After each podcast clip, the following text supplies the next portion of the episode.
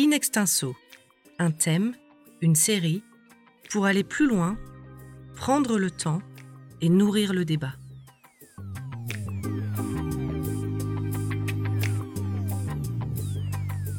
Crise sanitaire, crise économique, crise politique, mais aussi crise sociale. En un an, un virus inconnu a mis la planète sans dessus-dessous, bousculant tous nos repères. Il a fallu apprendre à vivre confiné, masqué, à vivre dans l'incertitude. Mais il nous faut aussi réfléchir à la nature de cette crise, aux outils dont nous disposons pour l'affronter et surtout à ce qu'il nous faudra inventer pour créer le monde de demain. C'est pour aborder toutes ces questions que The Conversation vous propose une série de quatre podcasts intitulés Quel nouveau monde et réalisés avec le Collège des Bernardins. Antoine Arjakovski, historien et directeur de recherche au Collège des Bernardins, va nous accompagner tout au long de cette réflexion.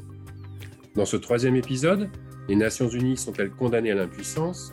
Nous allons revenir sur le rôle des organisations internationales et plus spécifiquement de l'ONU. Pourquoi cette instance semble-t-elle si souvent inefficace? Est-elle condamnée à l'impuissance?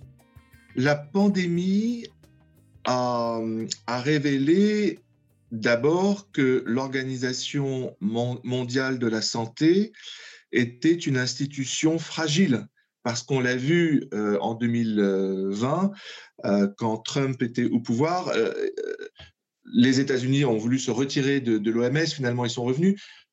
On a compris que l'OMS était un lieu de, tension.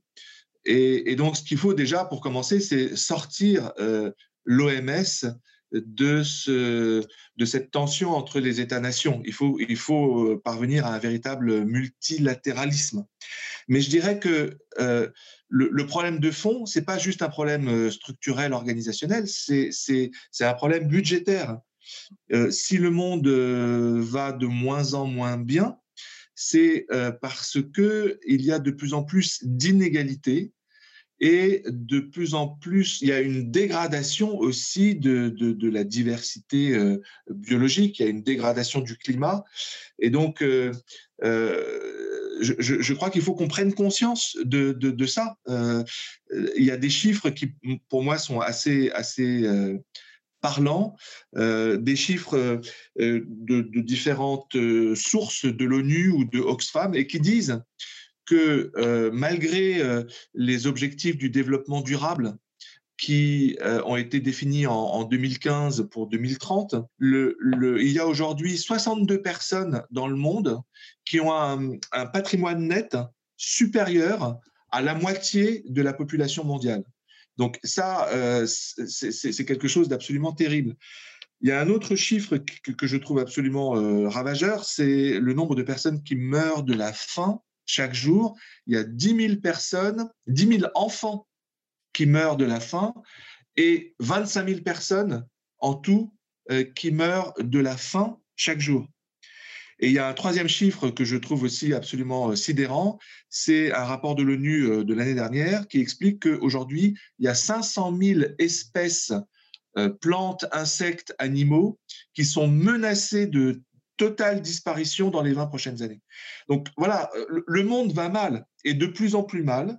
Et par rapport à ça, on a chiffré quel devrait être le budget que les Nations Unies devraient mettre pour, euh, ben, pour, pour réaliser ces 17 objectifs de développement durable. Et c'est de l'ordre de euh, 2500 milliards de dollars pour les 15 prochaines années.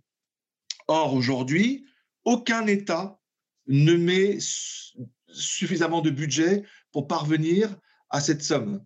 Donc, euh, rien que pour la France, l'aide publique au développement qui euh, devrait être de l'ordre de 0,7%, euh, n'en est qu'à la moitié, 0,35%.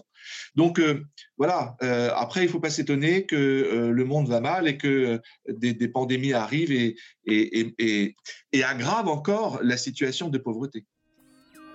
In extenso, un thème, une série pour aller plus loin, prendre le temps et nourrir le débat. L'ONU avait déjà montré son impuissance en fait avant cette crise. Donc, euh, est-ce que vous pouvez nous expliquer ce qui clochait déjà euh, avec l'ONU avant la crise qu'on traverse? Bah, avant, avant la crise qu'on traverse, il y avait déjà eu des, des critiques sur le fait que le multilatéralisme ne fonctionne pas. le président Macron en particulier en, a beaucoup parlé. Mais euh, si le multilatéralisme ne fonctionne pas, c'est pas par des mots qu'on peut le, résoudre. Le, multilatéralisme, pardon, ne fonctionne pas euh, parce qu'il est basé sur un droit international qui date du XVIIe siècle et qui insiste sur une seule chose, la souveraineté des États-nations. Et donc, dans une configuration du droit international qui est basée sur la souveraineté des États-nations, on peut comprendre que euh, sur des grands conflits, comme par exemple en Syrie ou en Ukraine, on n'arrive pas à trouver de solution. La Syrie, dont on a euh, célébré avec tristesse le, dixième anniversaire de la guerre euh, récemment, c'est plus de 340 000 morts en 10 ans. Ça veut dire 100 morts par jour depuis 10 ans dont plus de 100 000 civils. C'est absolument terrifiant. Il y a eu des résolutions qui ont été votées par le Conseil de sécurité, euh, en particulier pour venir euh, apporter main forte aux populations civiles, qui sont les, premières victimes, hein, plus de 100 000 victimes civiles. Et à chaque fois, la Russie a apporté son droit de veto pour s'opposer à ces résolutions du Conseil de sécurité. C'est la même chose pour l'Ukraine. Ça veut dire euh, il y, a, cette guerre qui est un, conflit ouvert aujourd'hui en Europe depuis 2014 entre la Russie et l'Ukraine. Euh, les Nations Unies ont voté contre l'annexion par la Russie euh, de la Crimée et rien ne s'est passé après. Et, quand, par exemple, un, avion de la Malaysian Airlines, un avion civil, a été abattu au-dessus du Donbass et qu'une commission internationale a prouvé qu'il s'agissait bien d'un missile russe, euh, eh bien, rien rien n'a été fait. Donc, euh, donc voilà, on ne peut pas s'étonner ensuite de, de la montée des, des, des, populismes, de la montée des violences, de la montée des ressentiments par rapport à un ordre international qui ne fonctionne pas. Du, coup, Antoine, euh, quelles sont les solutions? La réforme de l'ONU est un serpent de mer. Peut-on vraiment réformer l'ONU et comment? Et plus généralement, peut-on repenser notre relation avec ces grandes organisations internationales? Il faut répondre sur le fond et, sur la forme. Euh, je dirais que pour commencer, euh, il faut repenser la charte des Nations Unies. Cette charte des Nations Unies, elle, euh, elle a été écrite donc à la fin de la deuxième guerre mondiale et elle a été écrite par un quart seulement du nombre de pays actuels de l'ONU.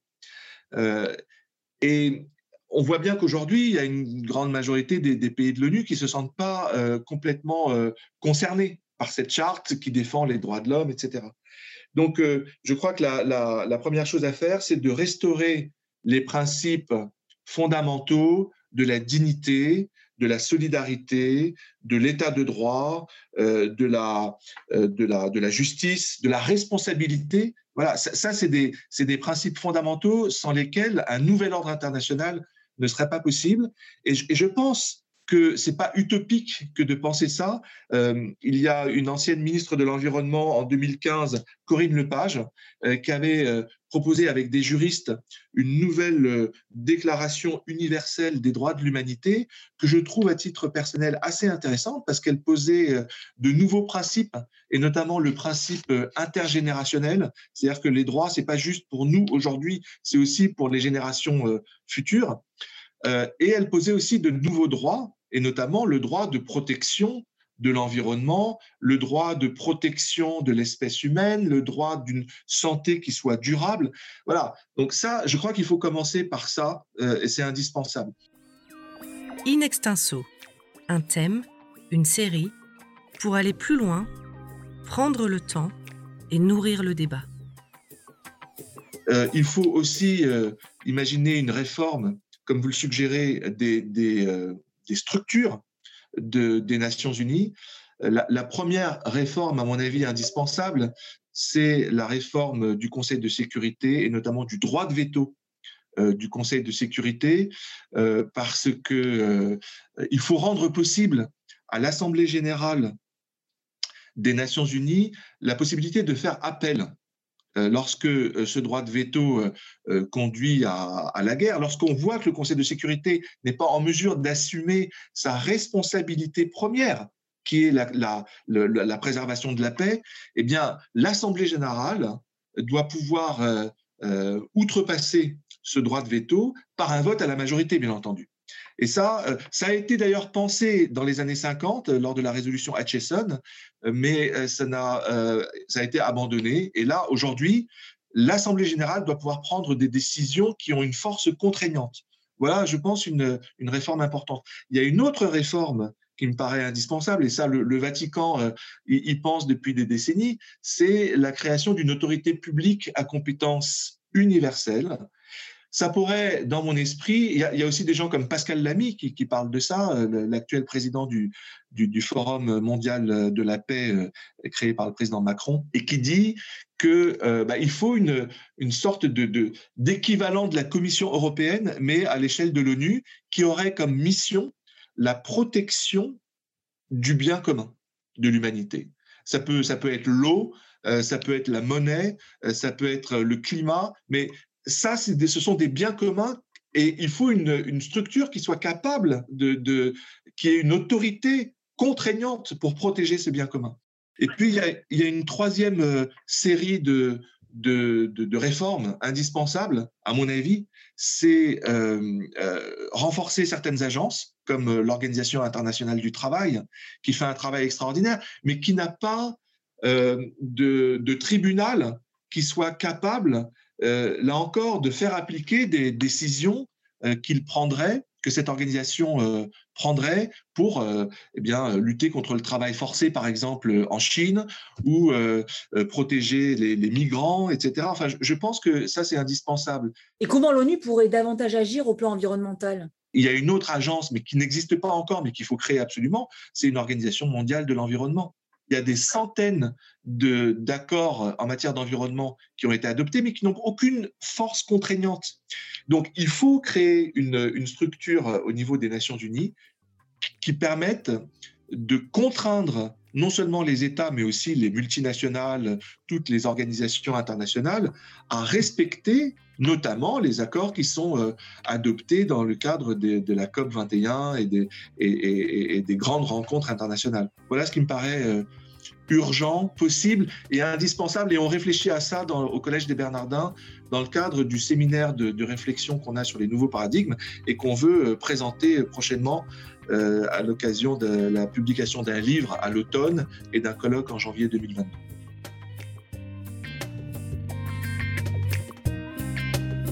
Retrouvez tous nos podcasts sur theconversation.fr.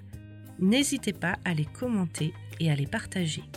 Merci de votre écoute.